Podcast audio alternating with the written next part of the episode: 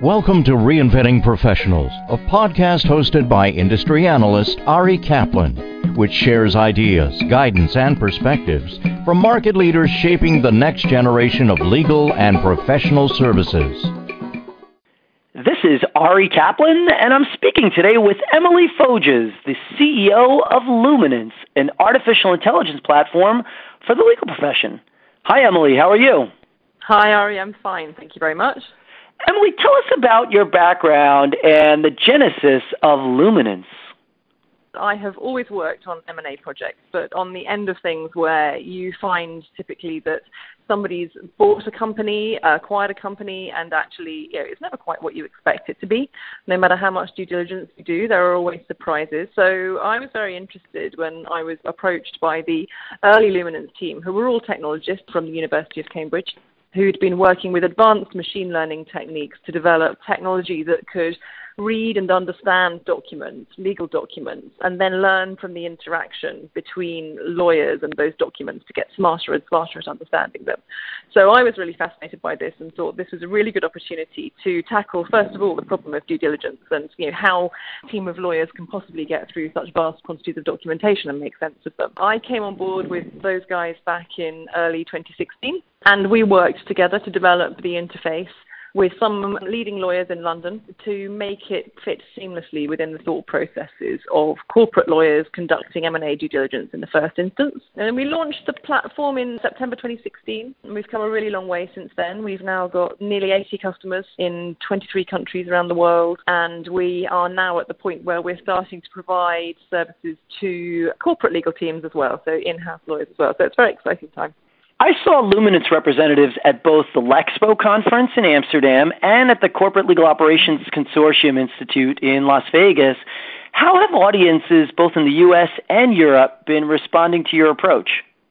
So it's been very interesting, actually. One of the interesting things about the legal profession is that it's an industry that hasn't changed very much over the years, and so change is in itself quite a new thing. And actually, we found that certain European countries have been much faster to adopt the technology than anywhere else. So Lexpo in Amsterdam is quite poignant for us because one of our first customers, in fact, our second customer, was a Dutch law firm, and we sort of swiftly moved on to the Nordic countries, Sweden, Denmark, Norway.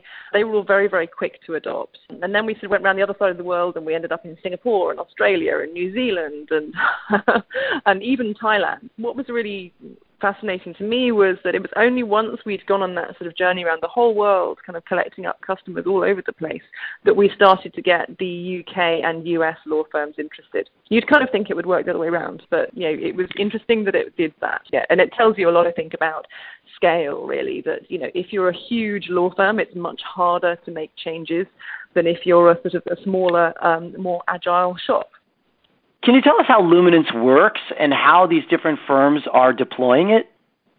What Luminance does is you can upload vast quantities of documents into Luminance really quite quickly, and it then reads and understands all of those documents and plays back the findings in a very intuitive interface. And that interface, we call it the intelligent viewer. So it gives a team of lawyers an instant understanding of a whole data room in a way that's never been possible before. So you can look at a glance and see where the likely issues are and bring the most important documents to the top of the pile immediately and start your review by focusing in the right places. That's been very powerful for firms who want an additional layer of insight onto their due diligence so that when they start the transaction, they start from a position of much greater control and much greater confidence in what they're looking for. So, for example, most law firms, when they conduct due diligence, there's so much documentation. They know they're never going to get through it all, so they negotiate a sample, right? So you decide which documents are going to push in the sample. You, re- you, know, you re- review those, and the rest of them are just out of scope. What we find with Luminance is very often you'll upload a set of documents and find that some of the most interesting documents, in fact, some of the most telling ones in terms of how the business operates, would have fallen outside the sample because they're not particularly material, but they might come from a jurisdiction that makes a big difference to the transaction overall. So Luminance really turns around that data room and rather than just showing you the most important material documents from a commercial point of view, it shows you first the ones that are most anomalous, most unusual, that differ from norm for some reason. And as a corporate lawyer, that's where you're likely to find those kind of hidden gems of information that might otherwise get missed. That's what Luminance does. And in terms of how firms are adopting, there's a huge variety. So Luminance is a technology that you can get up and running within under an hour. You don't need to do any pre-setup configuration, pre-training or anything like that. That's made it possible, I think, for smaller firms with fewer resources to adopt the technology and just get going. Just get going on a real life piece of work where they can really use the technology to work faster, find issues more quickly, and spend more of their time on the more meaningful analysis rather than the sort of repetitive grunt work of going through document after document. For the bigger firms, and we've got some very big firms, you know, we've got 10 of the global top 100 law firms on our books now there's a different approach sometimes where they might decide to adopt you know, one transaction at a time. So one partner will conduct one transaction, they'll learn from that, and then other partners will decide that they want to get on board as well. Or they'll do the kind of full rollout through their knowledge management team in terms of redefining the way that they work on a transaction and training all of their new associates in that way. And it really varies from firm to firm. What are the challenges associated with adoption of your technology at law firms? Well, I think the first one is obviously just the nature of the law firm, right? So law firms are very complicated organisations, as we all know. You know, the partner model means that you, know, you very often need consensus across the firm, across lots of different stakeholders before a decision can be made, particularly about adopting technology which changes the way that you work. That's always going to, going to be a challenge in legal tech to get firms to make a decision about how they're going to move forward with technology. That hasn't been easy, but we've kind of cracked it. I think, you know, with 78 customers on board in 18 months, I think we can say that we've managed to convince them. That's been probably the hardest thing. You know, the spirit is willing, and you meet lawyers who say, oh, you know, we just need an end to this long, painful process. We need to find a better way of working. There must be a better way of working.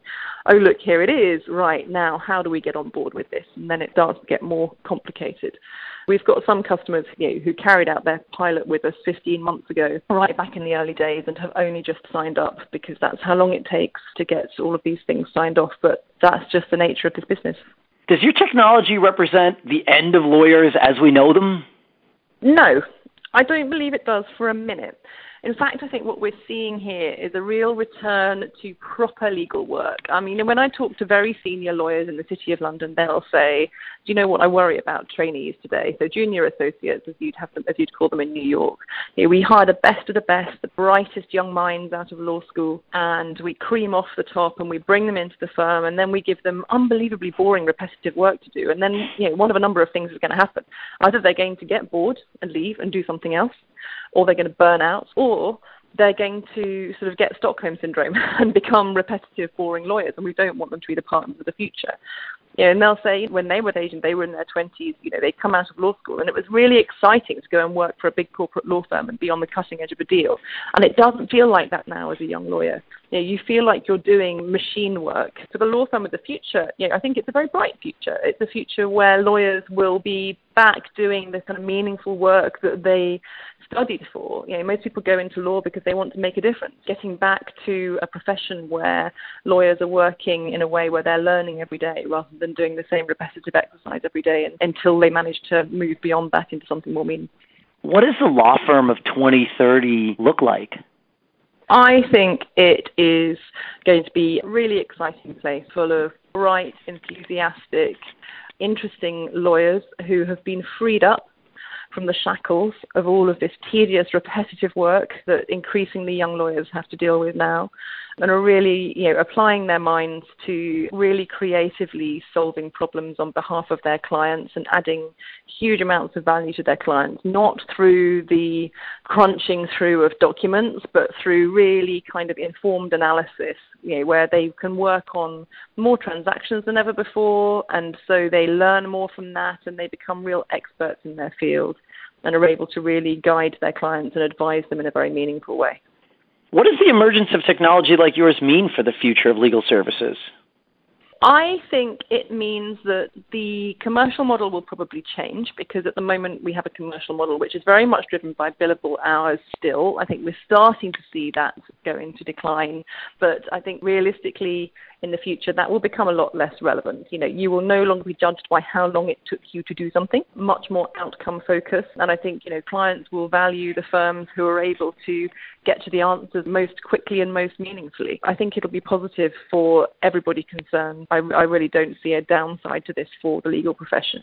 You know, potentially for paralegals who are currently plugging the gap, I think the market for that kind of work will disappear and be replaced by technology, but not for the brightest legal minds.